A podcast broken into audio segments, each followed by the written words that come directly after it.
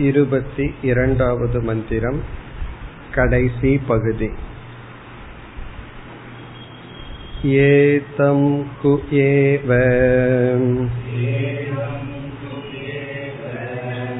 ஏதே ந தரத இதே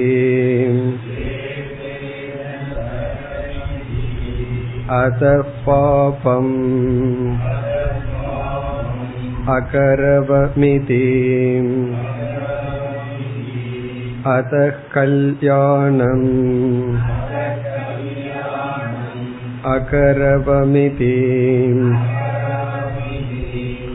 உபே உஹ்யேவ ஏஷ ஏதே தரதி நைனம் கிருதா கிருதே தபதஹ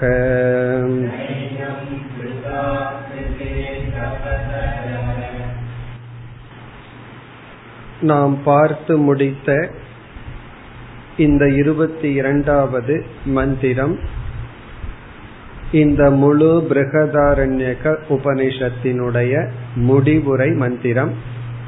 இந்த மந்திரமும் அடுத்த மந்திரமும் முடிவுரை என்று பார்த்தோம். முடிவுரை என்று சொன்னால் உபனிஷத்தில் என்னென்ன கருத்துக்கள் மையமாக பேசப்பட்டுள்ளதோ அவைகளை இறுதியில் கூறி முடித்தல். உபனிஷத்துக்கு ஒரே ஒரு மைய கருத்து, அது தத்துவமசி அல்லது அகம் பிரம்மாஸ்மி என்கின்ற போதனை. அத்துடன் சேர்ந்து சாதனைகள், பலன், சிருஷ்டி, ஜெகத்தின் மித்தியாத்துவம் போன்றவைகளும் முக்கிய கருத்து ஆகின்றது. ஆகவே இங்கு அனைத்து முக்கிய கருத்துக்களும் வந்துள்ளது. முதலாக நாம் பார்த்தது ஜீவ பிரம்ம ஐக்கியம். ஜீவ பிரம்ம ஐக்கியத்தை முதலில் பார்த்தோம். இரண்டாவது ஞானி அல்லது ஈஸ்வரனுடைய விபூதி, அதாவது ஈஸ்வரனுக்கு என்னென்ன பெருமை உண்டோ அதெல்லாம் ஞானிக்கும் உள்ளது. இது ஞானத்தினுடைய ஸ்துதி. மூன்றாவதாக நாம் பார்த்த முக்கிய கருத்து தான் சாதனைகள். இங்கு கர்ம காண்டத்திற்கும் வேதாந்தத்திற்கும் உள்ள சம்பந்தம் பேசப்பட்டுள்ளது. கர்ம காண்டமானது ஒரு படி என்பதுதான் இங்கு முக்கிய கருத்து. அதாவது கர்மத்தை செய்துதான் நம்மை நாம் தூய்மைப்படுத்தி கொள்ள முடியும். கர்மத்தை செய்யாமல் நாம் தூய்மை அடைய முடியாது. தூய்மை அடையாமல் விசாரத்தை மேற்கொள்ளும் பொழுது விசாரம் ஞானம் என்ற பலனை கொடுக்காது. இப்ப அந்த கருத்து தான் வேதானு வசனேன பிராமணாகா விவிதிஷந்தி. இந்த விவிதிஷா ஆத்ம தத்துவத்தை அறிந்து கொள்ள வேண்டும் என்ற ஆசை வர வேண்டும் என்றால் நம்முடைய சதர்மத்தை பின்பற்ற வேண்டும். யக்ஞேன தானேன தபசா.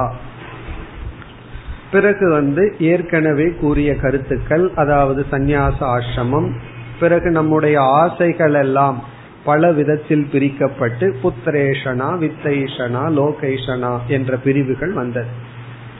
பிறகு நான்காவதாக இந்த உபனிஷத்தில் மிக முக்கியமான வாக்கியம் நேதி நேதி என்ற வாக்கியம், நிஷேத முகேன பிரம்ம போதனம். அதையும் நாம் விசாரமாக உபனிஷத்திற்குள் பார்த்தோம். அது மீண்டும் இங்கு வந்தது. ஏன்னா இந்த உபனிஷத்திற்கென்றே உள்ள முக்கிய வாக்கியம் நேதி என்ற வாக்கியம்.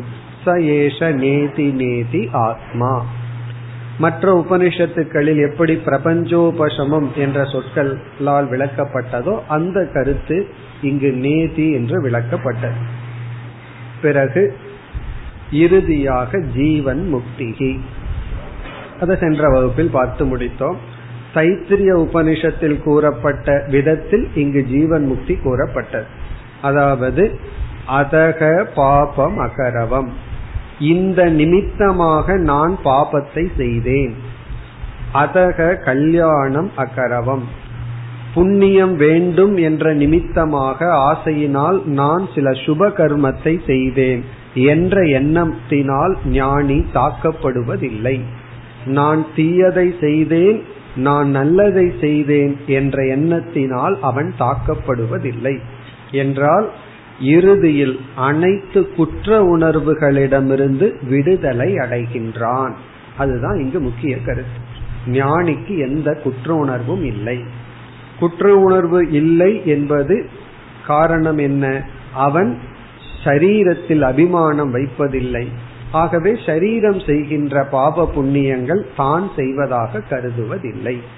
இப்ப இந்த கருத்து நைனம் கிருதா கிருதே தபதக, ஏனம் இந்த ஞானியை செய்ததும் செய்யாததும் ந தபதக, அவனை வாட்டுவதில்லை என்பதுடன் இந்த மந்திரம் முடிவடைகின்றது. இனி நாம் 23வது மந்திரத்திற்கு செல்கின்றோம். இதுவும் முடிவுரையான மந்திரம், முக்கியமான மந்திரம் ஆகின்றது. இப்பொழுது படிப்போம். ததேததே ரிச்சா அப்யுக்தம் ஏஷ நித்யோ மகிமா பிராமணஸ்ய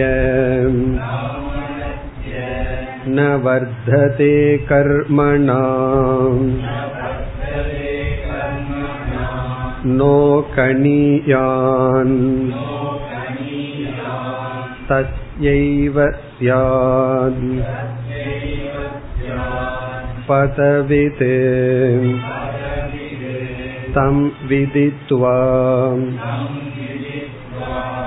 ந லிப்யதே கர்மணாம் பாபகேன இதி தஸ்மாத் ஏவம் விதே சாந்தோ தாந்தக உபரதஸ்திதிக்ஷுகு சமாஹிதோ பூத்வா ஆத்மனி ஏவ ஆத்மானம் பஷ்யதி சர்வமாத்மானம் பஷ்யதி நைனம் பாப்மா தரதி சர்வம் பாப்மானம் தரதி நைனம் பாப்மா தபதி சர்வம் பாப்மானம் தபதி விபாபோ விரஜக அவிசிகித் பிராமணோ பவதி ஏஷ பிரம்மலோக சம்ராட் ஏனம் ப்ராபிதஹ அசி இதி கோவாச யாஜ்ஞவல்க்யஹ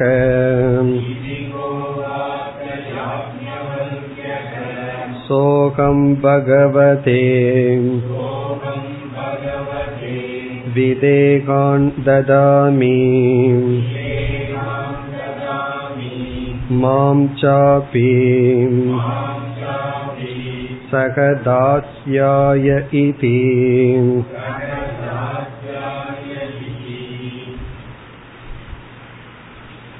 இந்த மந்திரத்தின் முதல் பகுதியில் சென்ற மந்திரத்தில் கூறப்பட்ட கருத்து மீண்டும் கூறப்படுகிறது. அதாவது பிராமண பகுதியில் கூறப்பட்ட கருத்தானது உபனிஷத்தை மந்திர பகுதியிலும் கூறப்பட்டுள்ளது என்று கூறுகின்றது. நாம் எப்படி தைத்திரிய உபனிஷத்தில் ததப்யேஷ ஸ்லோகோ பவதின்னு பார்த்தது போல ததேதத் ரிச்சா அப்யுக்தம். ததேதத் என்றால் இதற்கு முன் சொல்லப்பட்ட அர்த்தமானது. ததேதத்னா பிராமண உத்தம் அர்த்தம். சென்ற மந்திரத்தில் சொல்லப்பட்ட பிராமண பகுதியில் சொல்லப்பட்ட அர்த்தமானது ரிஜா அப்யுக்தம், ரிக் மந்திரத்தினாலும் பிரகாசப்படுத்தப்பட்டுள்ளது. ரிஜா என்றால் ரிக் மந்திரத்தினால், மந்திரேன அப்யுக்தம் என்றால் பிரகாசிதம். அதாவது உபனிஷத்தை கோட் பண்ணது.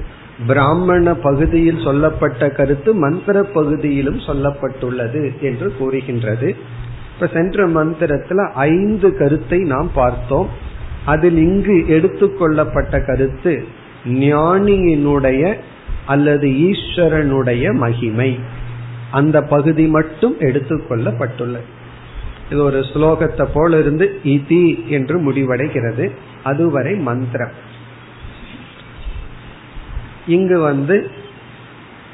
ஒருவன் ஞானத்தை அடைந்து விட்டால் அந்த ஞானி எப்படிப்பட்ட மகிமையுடன் இருக்கின்றான், எப்படி பெருமையுடன் இருக்கின்றான் அது சொல்லப்படுகிறது. ஏஷக மகிமா நித்யக பிராமணஸ்ய, பிராமணஸ்ய ஞானியினுடைய, ஞானிக்கு.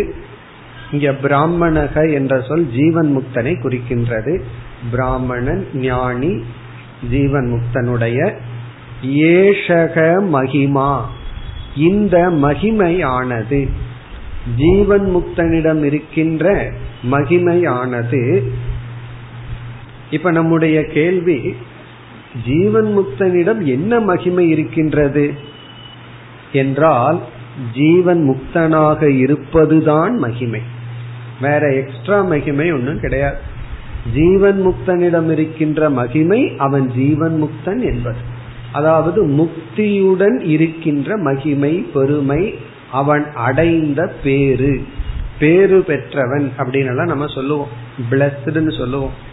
அப்படி அந்த ஞானி அடைந்த பேரானது அல்லது ஞானி அடைந்த லாபமானது, ஞானி அடைந்த சாத்தியமானது அல்லது புருஷார்த்தமானது, அந்த மகிமையானது எப்படிப்பட்டது என்றால் நித்யக.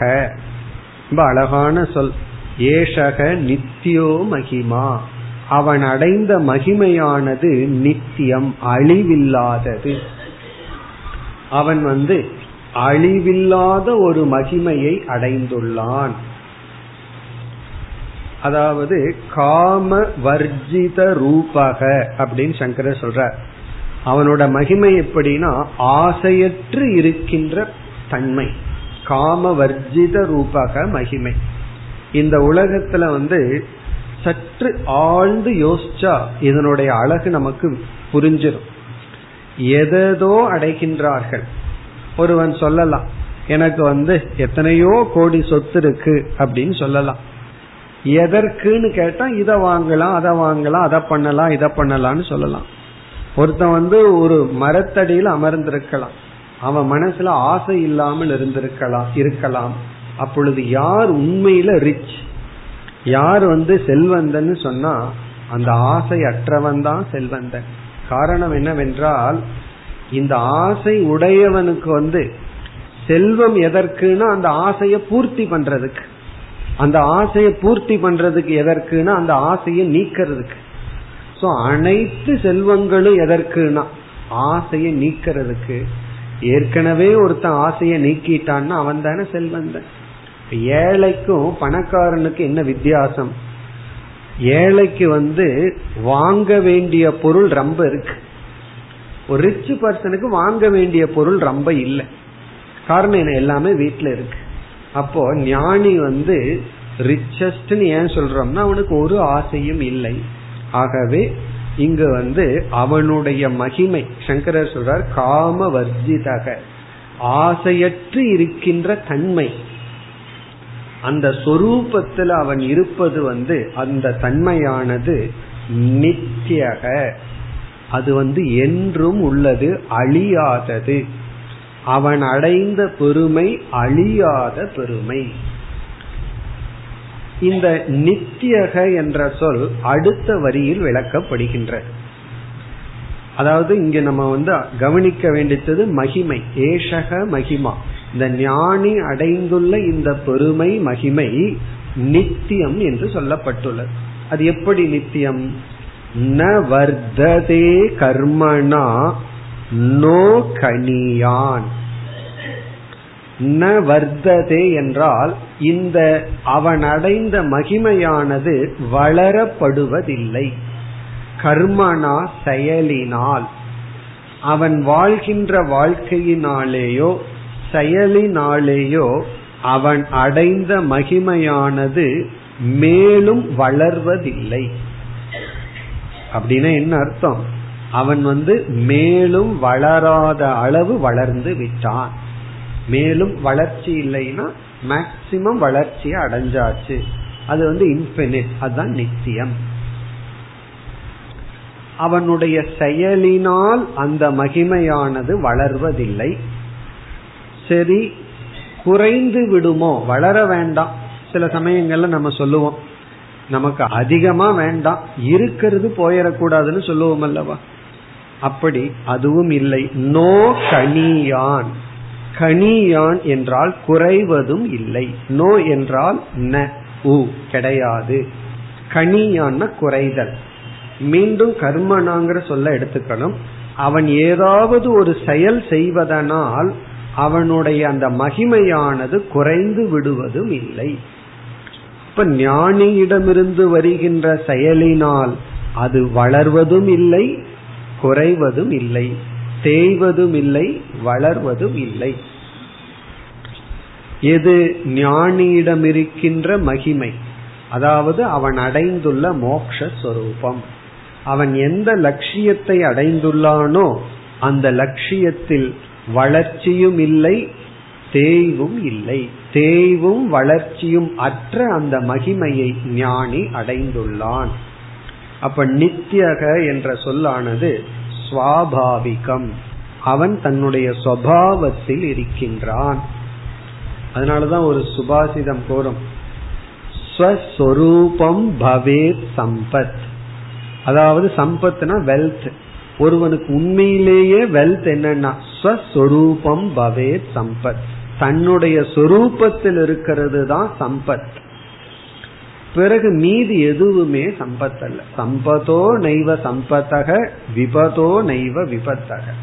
அவனுக்கு வேற எந்த செல்வமும் செல்வம் அல்ல. விபத்துனா இழப்பு அல்லது லாஸ். எந்த விபத்தும் அவனுக்கு விபத்தல்ல. ஸ்வஸ்வரூபம் பவேத் சம்பத், தன்னுடைய சொரூபத்தில் இருக்கிறது தான் அவனுடைய மகிமை, அவனுடைய சொத்து.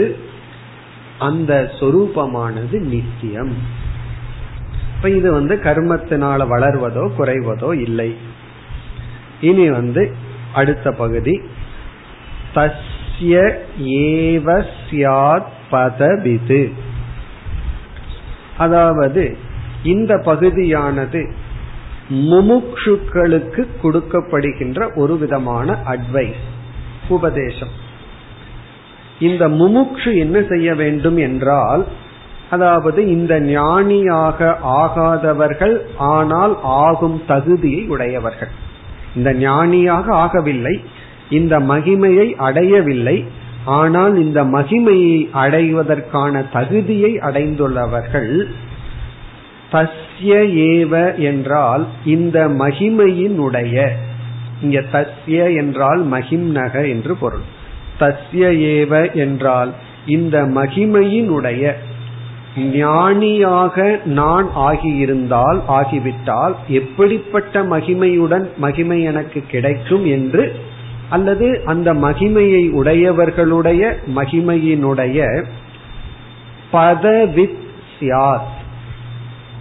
பதவித் என்றால் அந்த தன்மையை, சொரூபத்தை, மகிமையினுடைய தன்மையை. பதவித் என்றால் அந்த பதத்தினுடைய தன்மையை. பதவித் ஸ்யாத் என்றால் உணர வேண்டும், அறிய வேண்டும். பதவித் ஸ்யாத் என்றால் மோக்ஷத்தினுடைய மகிமையை முமுக்ஷு உணர வேண்டும். இப்ப முமுக்ஷுவாக இருக்கின்ற நாம் மோக்ஷத்தை அடைந்தால் அந்த மோக்ஷம் என்கின்ற மகிமையானது எப்படி நித்தியமாக இருக்கும், செயலினால் உயராது அல்லது தாழ்ந்து விடாது என்கின்ற மகிமையை நாம் அறிய வேண்டும், முமுட்சுக்கள் அறிய வேண்டும். இப்ப பதவித் சியாத்னா சொரூபவித் சியாத், சொரூபவித் சியாத்னா ஜானியாத், மகிம்நக சொரூபம் ஜானியாத். இது எதற்கு சொல்லப்படுகிறது என்றால், நமக்கு லட்சியத்தினுடைய பெருமையை தெரிஞ்சாதான் நம்மால லட்சியத்தை நோக்கி நகர முடியும். எந்த தடைகள் வந்தாலும் உடைச்சிட்டு போக முடியும். லட்சியத்தினுடைய பெருமை மறைக்கப்பட்டு இருக்க இருக்க நம்முடைய சாதனையில நமக்கு உற்சாகம் கிடைக்காது. மோட்ச மார்க்கம் ஏன் கடினம் அப்படிங்கிறதுக்கு இது ஒரு சூக்ஷ்மமான காரணம். மற்ற பலனெல்லாம் கண்ணுக்கு முன்னாடி தெரியுது, அதனால கஷ்டமோ நஷ்டமோ அந்த பலனை பார்த்து பார்த்து நம்ம அந்த பலனுக்காக முயற்சி பண்றோம். இப்ப மாணவ பருவத்துல இப்ப எவ்வளவோ டிஸ்ட்ராக்ஷன்ஸ் இருக்கு, டெலிவிஷன்லயும் மற்றதுலயும் இருந்து ஏன் கஷ்டப்பட்டு படிக்கின்றார்கள் அப்படின்னா, அவர்கள் அந்த மனதுக்கு அந்த பலனை பார்க்க முடியும். படிச்சு பாஸ் பண்ணோம்னா தான் நமக்கு இவ்வளவு சம்பளம் கிடைக்கும், இந்த ஜாப் கிடைக்கும்னு கஷ்டப்பட்டு படிக்கிறார்கள். அவர்கள் கஷ்டப்படுவதற்கு காரணம் பலம் அவங்க கண்ணுக்கு முன்னாடி நிற்பதனால். இத நம்ம பண்ணலைன்னா என்ன லாஸ், இத நம்ம பண்ணா என்ன கெயின்னு தெரியுது. அதனாலதான் அவர்கள் கஷ்டப்பட்டு படிச்சு முன்னுக்கு வருகின்றார்கள். அதேதான் இங்கு சொல்லப்படுகின்றது.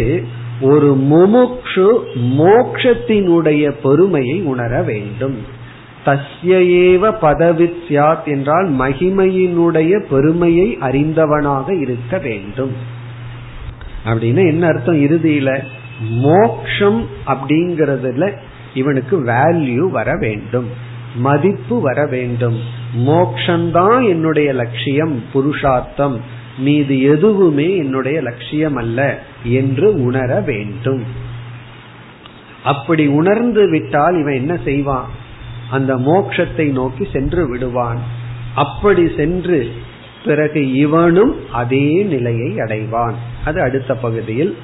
தம் விதித்துவா, தம் என்றால் அந்த மகிமையை உணர்ந்து, தம் என்றால் மகிமானம், அந்த மகிமையை ஒரு முமுட்சுவானவன் உணர்ந்து, பிறகு இங்க நம்ம சேர்த்தி கொள்ளணும், அவன் அந்த நிலையை அடையும் பொழுது ந லிப்யதே கர்மணா பாபகேன இதி, அந்த முமுட்சும் பாப கர்மத்தினால் பந்தப்படுவதில்லை, அந்த பாப கர்மம் அவனை ஒன்றும் செய்வதில்லை. இதனுடைய பொருள் அவன் அந்த மகிமையை அடைகின்றான். உண்மையிலேயே நம்ம எதற்காக ஏங்கி இருக்கிறோமோ அதை அடைந்து விடுகின்றோம். இப்ப அடையிறதுக்கு முன்னாடி அந்த ஏக்கம் ரொம்ப முக்கியம். மனசுல வர்ற ஏக்கம் எப்படி? நம்ம நல்ல அதிகமா உணவை சாப்பிடணும் அப்படின்னா வயிற்றுல ஒரு வெற்றிடம் உருவாக்கணும், அப்பதானே சாப்பிட முடியும். வெற்றிடம் உருவாகி பசி அப்படின்னு நம்ம கொஞ்சம் அது எரிக்கணும். எந்த அளவுக்கு பசி நம்ம வாட்டுதோ அங்க வெற்றிடம் இருக்கோ அந்த அளவுக்கு தான் உள்ள ஃபில்லப் பண்ண முடியும். அதே போல மனதிற்கு ஒரு வெற்றிடம் வர வேண்டும். அந்த வெற்றிடம்ங்கிற ஒரு ஏக்கம் பிறகு அந்த ஏக்கம் அது நிறைக்கப்பட வேண்டும். அதுதான் இங்கு சொல்லப்படுகின்றது. தத்யேவ பதவித் ஸ்யாத்னா அந்த மோக்ஷங்கிறது ஒன்றை நம்ம உணர்ந்து அது என்னிடத்துல இல்லைன்னு உணரும் பொழுது அதற்கான முயற்சி செய்து தம் விதித்துவா அந்த மகிமையை உணர்ந்து அதனுடைய சாதனையை பின்பற்றும் பொழுது இவனும் அதே நிலையை அடைகின்றான். அந்த ஏக்கத்தினுடைய விளைவாக இவன் முயற்சி செய்து அந்த நிலையை அடைகின்றான். இதி என்பதுடன் இந்த ரிக் மந்திர கொட்டேஷன் முடிவடைகின்றது. இனி அடுத்த பகுதி. தஸ்மாத் ஏவம் விது, இந்த பகுதியானது இனி சாதனைக்கு சாதனை பகுதி, சாதனைகள். தஸ்மாத் என்றால் யாது காரணத்தினால் இந்த மகிமையானது அடையப்பட வேண்டுமோ, எஸ்மாத் உக்த மகிமா பிராப்தவ்யக, எதனால் இங்கு சொல்லப்பட்ட மகிமையே நம்மால் அடையப்பட வேண்டுமோ தஸ்மாத் ஆகவே, ஏவம் விது என்றால் இந்த மகிமையை உணர்ந்து ஆத்மாவினுடைய நித்தியத்துவத்தை ஓரளவு உணர்ந்தவன் விவேகி. ஏவம் விதுனா இங்க விவேகி சாமானிய ஞானத்தை உடையவன், வைராகியத்தை உடையவன், முமுக்ஷுத்துவத்தை உடையவன். இங்க ஏவம் விதுங்கிறதுக்கு விவேக வைராகிய முமுக்ஷுத்துவத்தை உடையவன். இவனுக்கு விவேகம் வந்தாச்சு. ஏன்னா அறிவு சொல்லுகின்றது, இந்த உலகத்துல எந்த பதத்தை அடைந்தாலும் அது சாஸ்வதம் அல்ல, நித்தியம் அல்ல. இந்த மோட்சம்ங்கிற ஒன்றுதான் நித்தியமான மகிமை. பிறகு இந்த அறிவு வந்த உடனே அறிவு என்ன செய்து விட்டது? அனாத்மாவிலிருந்து அவனை நீக்கி விட்டது. அனாத்மாவில வைராகியத்தை விவேகம் கொடுத்து விட்டது. பிறகு இந்த பதத்தில் முமுட்சுத்துவத்தை கொடுத்து விட்டது. இப்ப இங்க ஏவம் விது என்றால் இந்த மகிமையை உணர்ந்து விவேகத்தை உடைய, வைராகியத்தை அனாத்மாவில் உடைய, ஆத்மாவில் முமுட்சுத்துவத்தை உடைய இந்த முமுட்சுவானவன் மேலும் என்ன செய்ய வேண்டும், மேலும் அவன் எப்படிப்பட்டவனாக மாற வேண்டும். இனிமேல் வருகின்ற பகுதி சமாதி ஷட்க சம்பத்தியினுடைய பிரமாணம். நம்ம சாதன சதுஷ்டய சம்பத்திங்கிற இடத்துல விவேகம், வைராகியம், பிறகு மூன்றாவது சமம் தமம்னு ஒரு 6 லிஸ்ட் பார்த்திருக்கோம். பிறகு 4வதாக இருப்பது முமுக்ஷுத்துவம். இப்ப சமம் தமம் போன்ற சாதனைகள் எல்லாம் நமக்கு மோட்சத்துக்கு அடிப்படை தேவை. அப்படிங்கிறது எந்த இடத்திலிருந்து நாம் கூறுகின்றோம், அதற்கு பிரமாணம் என்ன என்ற கேள்வி வரும் பொழுது அது இந்த இடத்துலதான் பிரமாணம்.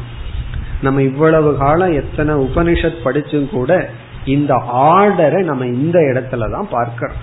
இதை வச்சுதான் நம்மளுடைய முன்னோர்கள் சமக தமகன்னு சொல்லி ஒரு 6 லிஸ்ட சேர்த்தியதனுடைய காரணம் இந்த இடத்துலதான் இருக்கு. ஆகவே சமாதி ஷட்க சம்பத்தியினுடைய பிரமாணத்தை இந்த இடத்தில் நாம் பார்க்கின்றோம். இப்ப இந்த உபனிஷத்துல இந்த இடத்துலதான் இந்த 6 சொல்லப்பட்டுள்ளது. இதத்தான் நம்ம பெரியோர்கள் எடுத்து சாதன சதுஷ்டே சம்பத்தின்னு காயின் பண்ணி அதுல 3வது வேல்யூவா 6 சொல்லி உள்ளார்கள். இப்பொழுது அதை நாம் பார்ப்போம். ஆகவே இதெல்லாம் எல்கேஜி அல்லது வேதாந்தத்தினுடைய ஃபர்ஸ்ட் ஸ்டேஜ்ல நம்ம பார்த்தது. இந்த லட்சணம் எல்லாம் இப்ப நம்ம மீண்டும் பார்க்க வேண்டிய அவசியம் இல்லை. ஆகவே இதனோட டிரான்ஸ்லேஷன் மட்டும் பார்ப்போம். விளக்கம் எல்லாம் நம்ம தத்துவ போதம் மற்ற இடங்கள்ல பார்த்துள்ளோம். இப்பொழுது தஸ்மாத் ஏவம் விதுங்கிறதுக்கு அர்த்தம் நம்ம என்ன பார்த்துட்டோம்? விவேகம், வைராகியம், முமுட்சுத்துவத்தை உடையவன். அதோட நிறுத்திடக்கூடாதான். நீதி எப்படிப்பட்டவனாக எல்லாம் இவன் மாற வேண்டும்? 1 சாந்தக. சாந்தக என்றால் சமக என்ற சாதனையுடன் கூடி இருப்பவனாக மாற வேண்டும். சாந்தக சாந்தக இஸ் ஈக்வல் டு சமக. சமகன என்ன? அந்தக்கரண உபரமக. அந்தக்கரணத்தினுடைய அமைதி அல்லது அந்தக்கரண சாந்தி. அந்தக்கரணத்தை வெளி விஷயத்திலிருந்து நிவர்த்தி செய்து கொள்ளுதல். அந்தக்கரண சேஷ்டாயாக சாந்தக.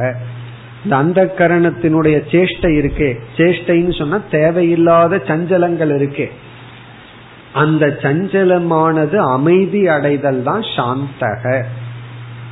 இவன் சாந்தனாக மாற வேண்டும். இப்ப சாந்தனாக மாற வேண்டும்னா அந்தக்கரணமானது அமைதியை அடைய வேண்டும். நம்முடைய மனசு தேவையில்லாததை போட்டு குழப்பிக்கொண்டு இருக்க கூடாது. நமக்கு சிலதெல்லாம் நடக்கவே நடக்காதுன்னு தெரியும். சில விபரீதங்கள், சில சோகங்கள், இதெல்லாம் நடக்கவே நடக்காதுன்னு தெரியும். அறிவுல தெரிஞ்சும் மனசு சும்மா இருக்காது. அதுக்குள்ள எத்தனையோ கற்பனைகள், தேவையில்லாத கற்பனை பண்ணிட்டு நம்மையே அது துயரப்படுத்தி கொண்டிருக்கும். கடைசியில என்ன மீதி ஆகும் அப்படின்னா காலம் போனது மீதி. அத மீதின்னு சொல்ல முடியாது. காலம் வேஸ்ட் ஆனதும் நம்ம சஞ்சலப்பட்டதும் தான் அதனுடைய பலன். சோ அப்படி மன சஞ்சலத்திலிருந்து நீங்கியவன் சாந்தக. சாந்தக பூத்வா, இப்படி மாற வேண்டும், இப்படிப்பட்டவனாக ஆக வேண்டும்ங்கிறத உபனிஷத் வாக்கியம். ஃபர்ஸ்ட் சாந்தக சமக, தாந்தக தமக. தாந்தகன தமக, தமகன என்ன, இந்திரிய கட்டுப்பாடு, பாஹ்ய கரண உபரமக. சாந்தகக்கு அந்த கரண உபரமக, உபரமகன விலகுதல், அமைதி அடைதல். தாந்தகன பாஹ்ய கரண உபரமக, நம்முடைய 5 ஞானேந்திரியங்கள், குறிப்பாக பிளஸ் 5 கர்மேந்திரியங்கள். 5 கர்மேந்திரியங்களும் 5 ஞானேந்திரியங்களும் அமைதி அடைதல்.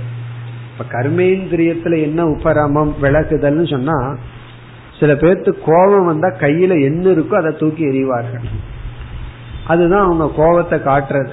தன்னை எரியாமல் கையில் இருக்கிறதெல்லாம் பறக்கும். அந்த தாந்தகன்னா அதுல கட்டுப்பாடு, கையில் இருக்கிறது கையில தான் இருக்கணும். அப்படி அதே போல காலில் எட்டி உதைக்கிறது, இதெல்லாம் என்னன்னா தமம் இல்லாததனுடைய விளைவு. அதே போல பேச்சு போன்றவைகள் எல்லாம். இப்படி தாந்தகன 10 இந்திரியங்களும், இங்க குறிப்பா ஞானேந்திரியம் பிளஸ் கர்மேந்திரியங்கள், இந்த 10 இந்திரியங்களும் அமைதியாக இருத்தல். அதனாலதான் தியானத்துல நாம முதல்ல தியானம் பண்றதுக்கு முன்னாடி தாந்தனாக மாற வேண்டும். தாந்தனா மாறுதல்னா என்ன, ஒரு 15 நிமிஷம் அல்லது 20 நிமிடம் எந்த மூமெண்ட் இல்லாம அமர்ந்து பழகுதல். அதாவது பாடியில மூமெண்ட் இல்லாம அமர்ந்து பழகுதல், உடல் அசையாமல் அமர்ந்து பழகுதல்.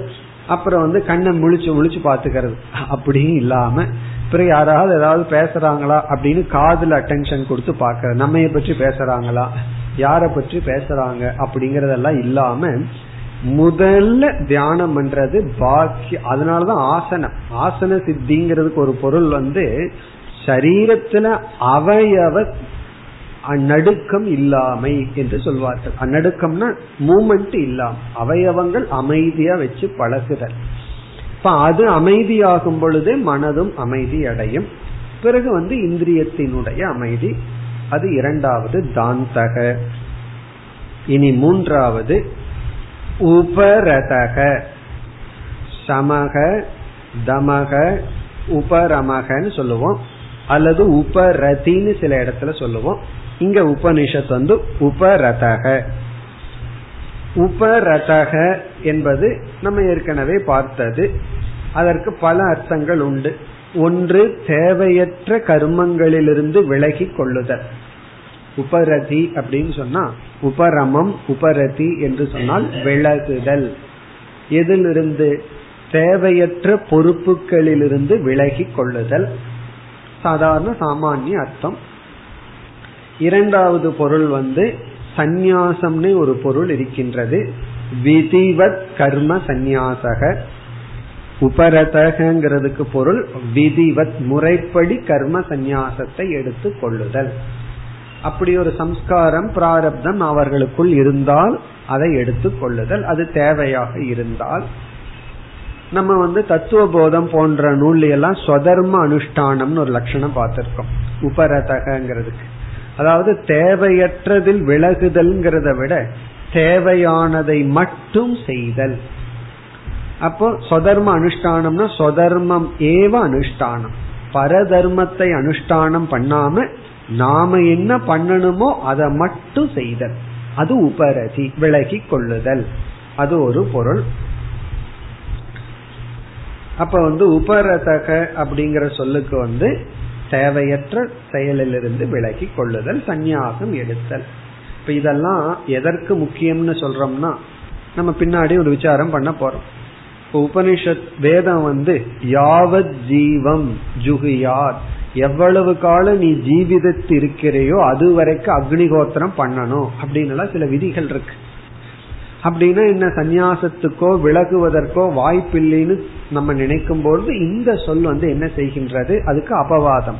உனக்கு வைராகியம் வந்துவிட்டால், மோட்சம்ங்கிறது லட்சியமாக இருந்தால் நீ உபரதனாக ஆகலாம், உன்னுடைய அந்த கடமைகளை எல்லாம் விதிப்படி விடலாம். இது மூன்றாவது உபரதக. உபரதி உபரமக என்றெல்லாம் நம்ம பார்த்தது. இனி நான்காவது திதிக்ஷுகு. திதிக்ஷான்னு நம்ம பார்த்திருக்கோம். திதிக்ஷுகு நம்ம சாதன சதுஷ்டய சம்பத்திங்கிற இடத்துல அந்த வேல்யூவை பார்த்திருக்கோம்.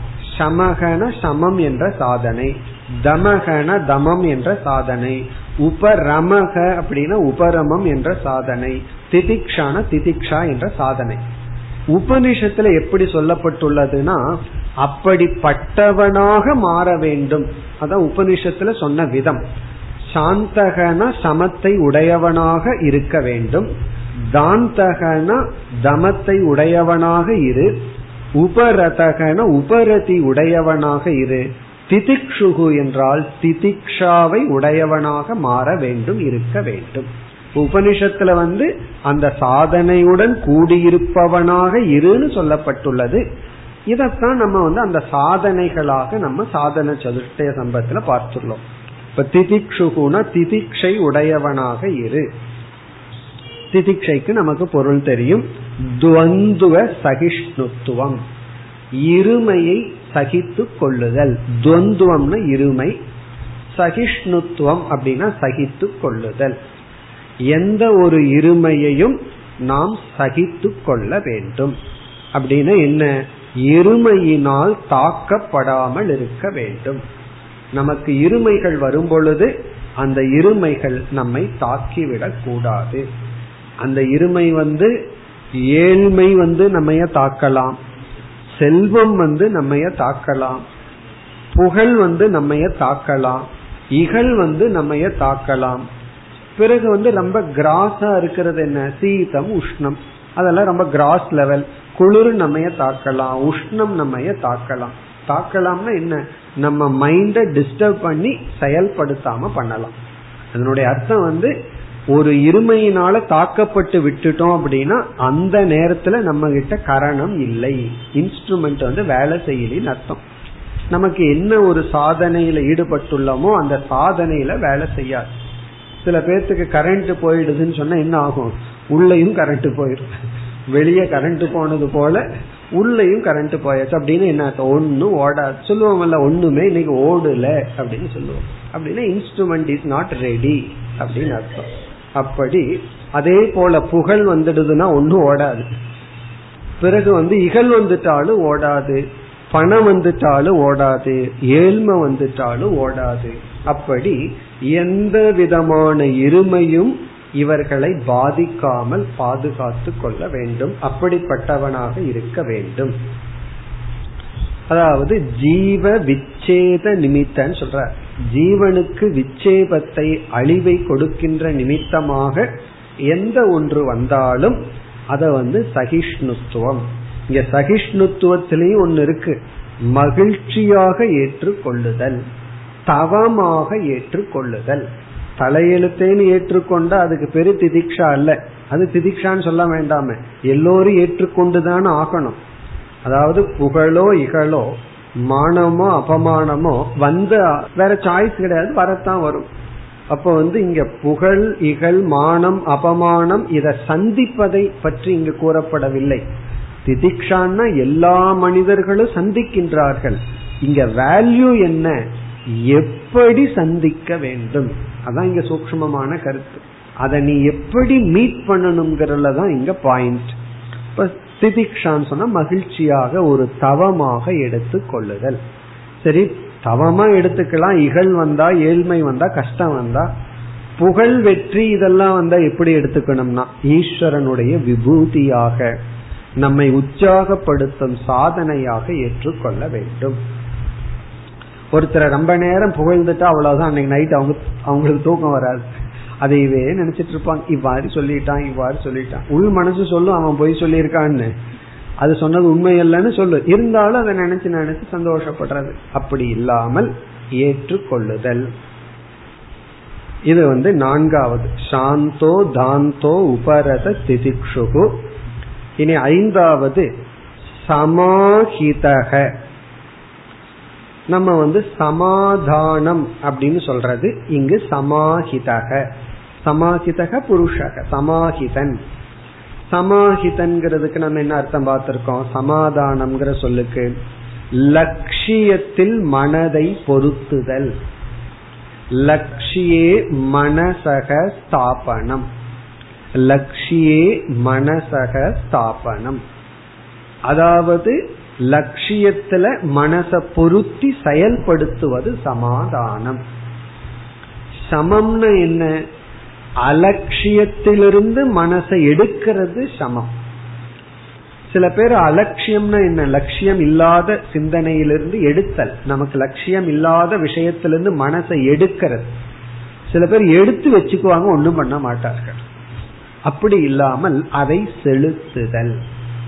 அப்பா கிட்ட இருந்து பணத்தை வாங்குறது ஒண்ணு, அதை இன்வெஸ்ட் பண்ணி அதை வளர்த்துறது இனி ஒண்ணு. அதே போல இப்ப நம்ம மனசை நம்ம கிட்ட வாங்கிட்டோம், வெறும் மனசை வச்சிருந்து என்ன பிரயோஜனம்?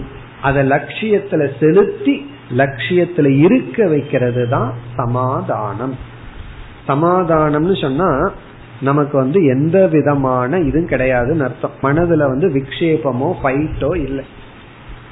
இந்த சமாதானத்திற்கு தடையா இருக்கிறது ஆலஸ்யம், நித்ரா போன்றவைகள், உறக்கம், சோம்பல், பிறகு மனோரதம் என்று சொல்கிறார்கள்.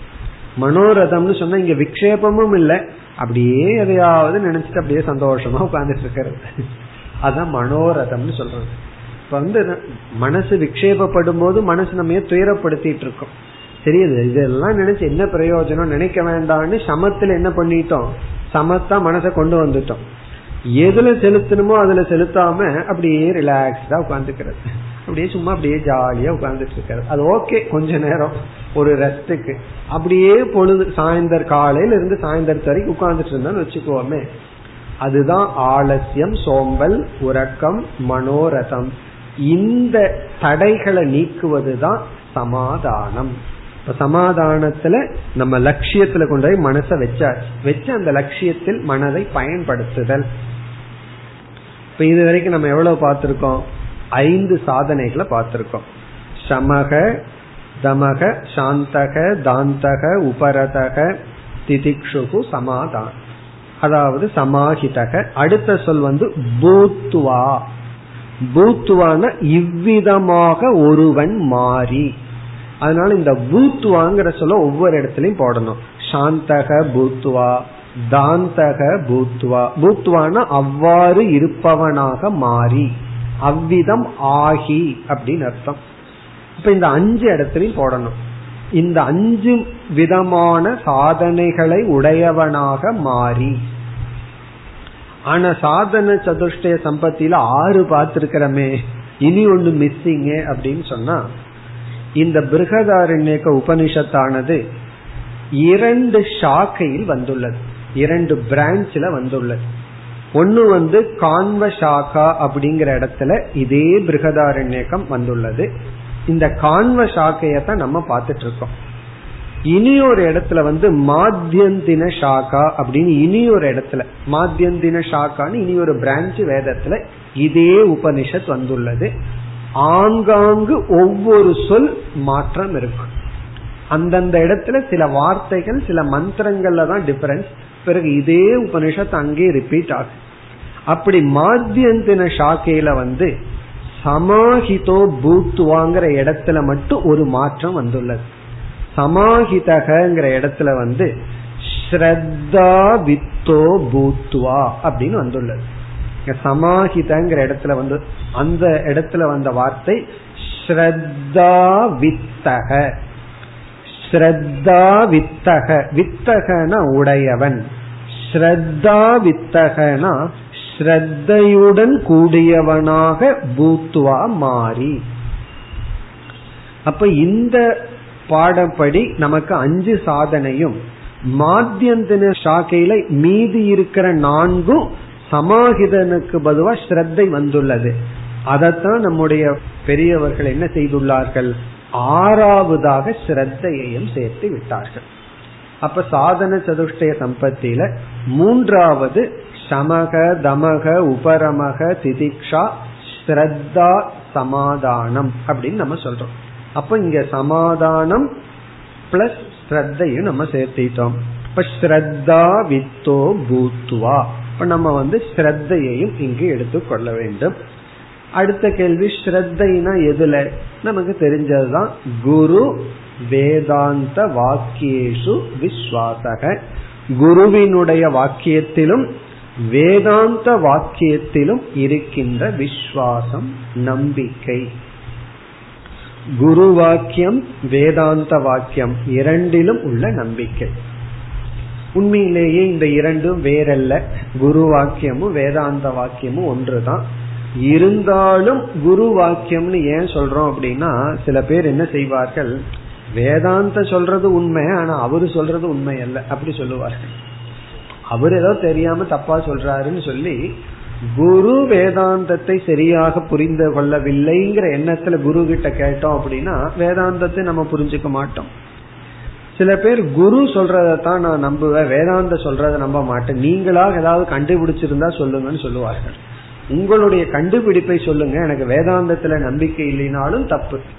அப்போ வேதாந்தத்துல பிளஸ் ஆசிரியரிடத்திலும் இருக்கின்ற நம்பிக்கை, இந்த ஸ்ரத்தை அப்படிங்கறத நம்ம பாலம் அப்படின்னு சொல்லுவோம். ஸ்ரத்தா இஸ் அ சேது. பாலம் எதற்கு அப்படின்னா, அதாவது ஞானம் என்ற ஒன்று விட்டால் அந்த இடத்துல ஸ்ரத்தையினுடைய ரோலே கிடையாது, ஸ்ரத்தைக்கு அவசியமே கிடையாது. இப்ப ஞானம்ங்கிறது வர்றதுக்கு முன்னாடி நமக்கு சில விஷயங்கள் உள்ள போகுது. அதாவது முதல்ல குரு என்ன சொல்ற, துயரப்பட்டு கொண்டிருக்கின்ற மாணவனிடம் நீ ஆனந்த சொரூபின்னு சொல்ற, நீ அழியாதவன், அவன் மரண பயத்துல இருக்கான், அவனை பார்த்து நீ நித்தியன்னு சொன்னான். அப்ப இவனுடைய அனுபவத்துக்கும் இவனுடைய கேட்ட அறிவுக்கும் உள்ள ஒரு கேப் இருக்கு. அப்ப எதற்கு ஒரு பாலம் தேவைப்படுது? அனுபவ பிரமாண ஆகம பிரமாணத்துக்கு இடையில இருக்கிற பாலம்தான் ஸ்ரத்தை. நம்முடைய அனுபவ பிரமாணம் நாம் அனித்தியன், நான் அல்பன், நான் துக்கி அப்படின்னு சொல்லுது. இந்த ஜெகத் சுககேது அப்படியெல்லாம் சொல்லுது. எது? நம்முடைய அனுபவ பிரமாணம். நம்முடைய ஆகமம்னு சாஸ்திர பிரமாணம் ஆப்போசிட்டா சொல்லுது, நீ ஆனந்த சொரூபி, ஜெகத் உண்மையான ஆனந்தத்தை கொடுக்காது, அது ஒரு சாதனையா இருக்கலாம், இப்படி எல்லாம் சொல்லுது. இப்ப இந்த இடையில இருக்கிற பிரிட்ஜ் தான் ஸ்ரத்தை. காரணம், அனுபவத்தையும் நம்மளால நீக்க முடியல, ஆகமத்தையும் நீக்க முடியல. இப்படி நீக்க முடியாம இருக்கணும். உண்மையிலேயே அனுபவத்தையும் நீக்க கூடாது, ஆகமத்தையும் நீக்க கூடாது. ஆகம சொல்றதுதான் உண்மை, அனுபவம் அனைத்தும் பொய் அப்படின்னு ஆரம்பத்திலேயே எடுத்துட்டாலும் தப்பு. காரணம் என்னவென்றால், ஆகமத்தை நம்ம சரியா புரிஞ்சுக்கிற வரைக்கும் அனுபவத்தையும் நம்ம எடுத்துக்கொண்டு போறதுதான் நல்லது. ஆகவே ஆகமம் சொல்றத அப்படியே நான் நம்புவேன், அனுபவத்தை நான் நம்பவே மாட்டேன்னா இவன் ஆகமத்தினுடைய கர்மகாண்டத்துல போகும்போது அங்கு சொர்க்கம்தான் லட்சியமா காட்டப்பட்டோம். அப்ப இவன் என்ன நினைச்சிருவான், ஆகமத்தை தான் நம்புவேன், வேதம் சொல்றதெல்லாம் உண்மைன்னு சொல்லி சொர்க்கமே உண்மைன்னு நினைத்து பிறகு அதுதான் மோட்சம்னு நினைக்க வாய்ப்புண்டு. இப்ப அனுபவம் என்ன சொல்லுது, கொஞ்சம் விசாரம் பண்ண பண்ண எது செய்யப்படுகிறதோ அது அனித்தியம் அப்படின்னு அனுபவம் சொல்லுது.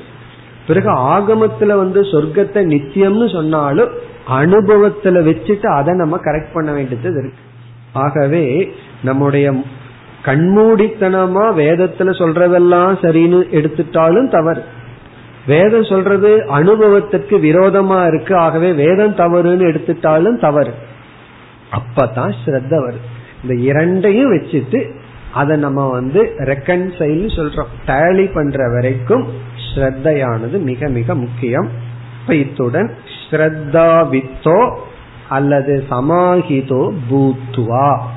இப்ப இங்க இரண்டு சாக்கையினுடைய பாடத்தை எடுத்துட்டு பார்க்கல, 6 சாதனைகளை கூறி இந்த 6 சாதனைகளுடன் கூடியவனாக ஒருவன் மாற வேண்டும்.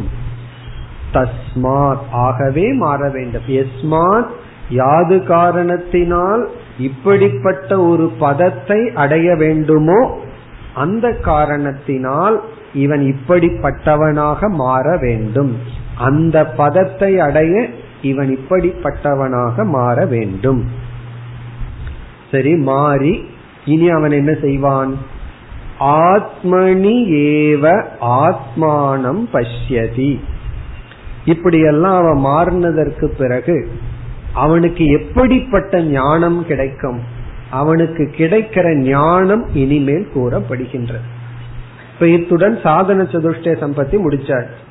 விவேகம், வைராகியம், முமுட்சுத்துவம், சமாதி ஷட்க சம்பத்திகள் போன்ற சாதன சதுஷ்டய சம்பத்தியை அடைந்தவன் அவன் விசாரத்தில் ஈடுபடும் பொழுது அவனுக்கு கிடைக்கின்ற ஞானம் எப்படிப்பட்டது? ஆகவே இனி அவனுடைய ஞானம் விளக்கப்படுகின்றது.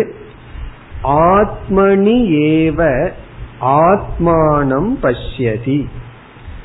ஆத்மனி என்றால் தன்னுடைய உடல், மனம் போன்ற சங்காதத்தில், காரிய கரண சங்காதே. ஆத்மனி இஸ் ஈக்வல் டு காரிய கரண சங்காதே. சங்காதம்னா கூட்டம், காரியம்னா ஸ்தூல சரீரம், கரணம் அப்படின்னு சொன்னா சூக்ஷ்ம சரீரம்.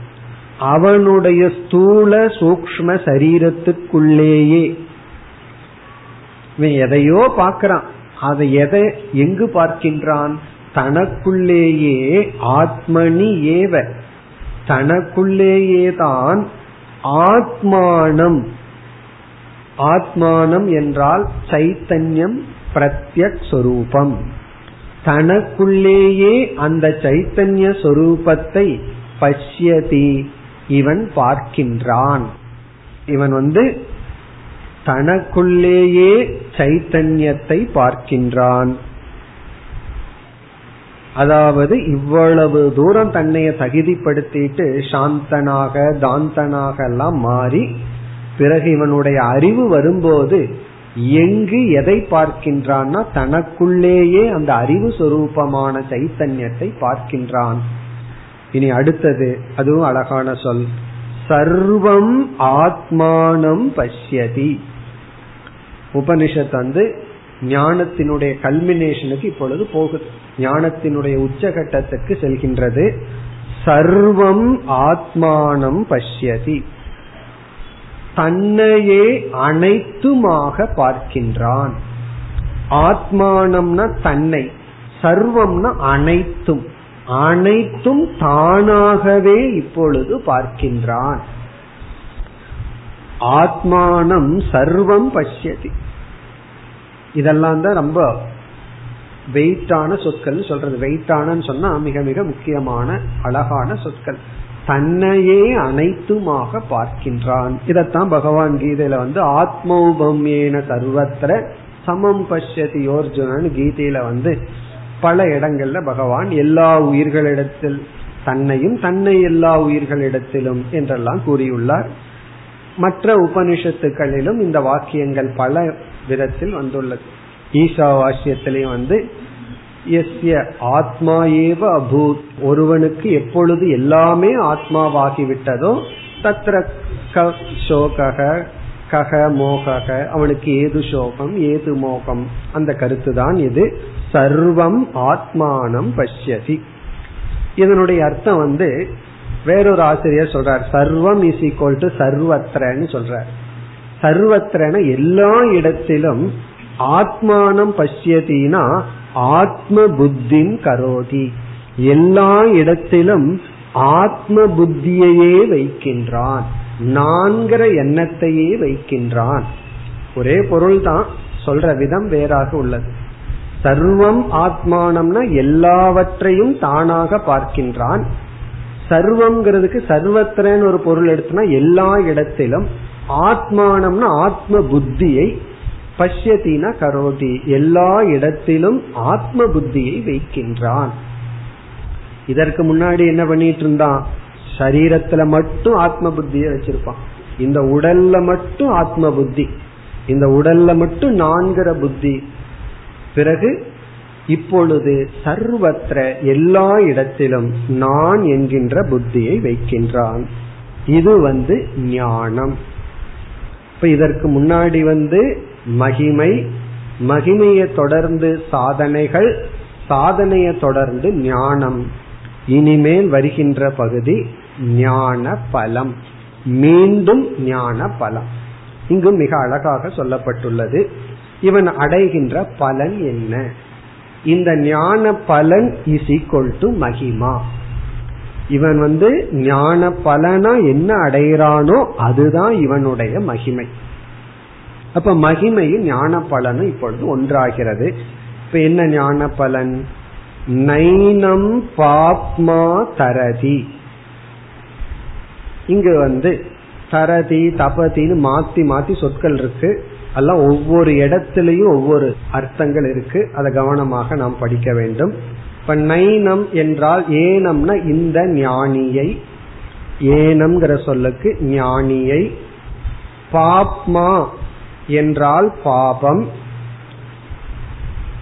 ந தரதி, இங்க ந தரதி அப்படிங்கிறதுக்கு ந ஆப்னோதி அப்படின்னு அர்த்தம்.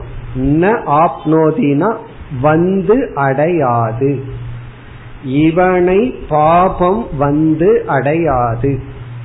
இப்ப இந்த இடத்துல தரதிங்கிற சொல்லுக்கு அடையாது அப்படின்னு பொருள்.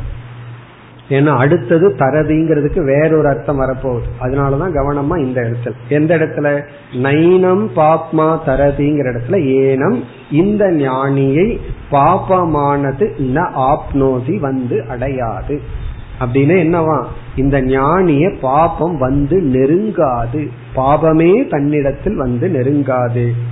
பாபம்ங்கிறதுக்கு கொடுக்கிற லட்சணம் தர்மா தர்ம லட்சண கர்ம. தர்மம் அதர்மம் என்ற லட்சணமான கர்ம பலன். இப்ப பாபம்ங்கிற இடத்துல புண்ணியத்தையும் சேர்த்து கொள்கின்றார்கள். தர்மா தர்மம் அல்லது பாப பலம் துக்கம். பாபம் இஸ் ஈக்வல் டு பாப பலன். அந்த பாப பலன்கிறது துக்கம் அடையாது. மேலும் அடுத்த வகுப்பில் தொடர்போம். ஓம் பூர்ணமத பூர்ணமிதம் பூர்ணாத் பூர்ணமுதச்யதே பூர்ணஸ்ய பூர்ணமாதாய பூர்ணமேவாவசிஷ்யதே.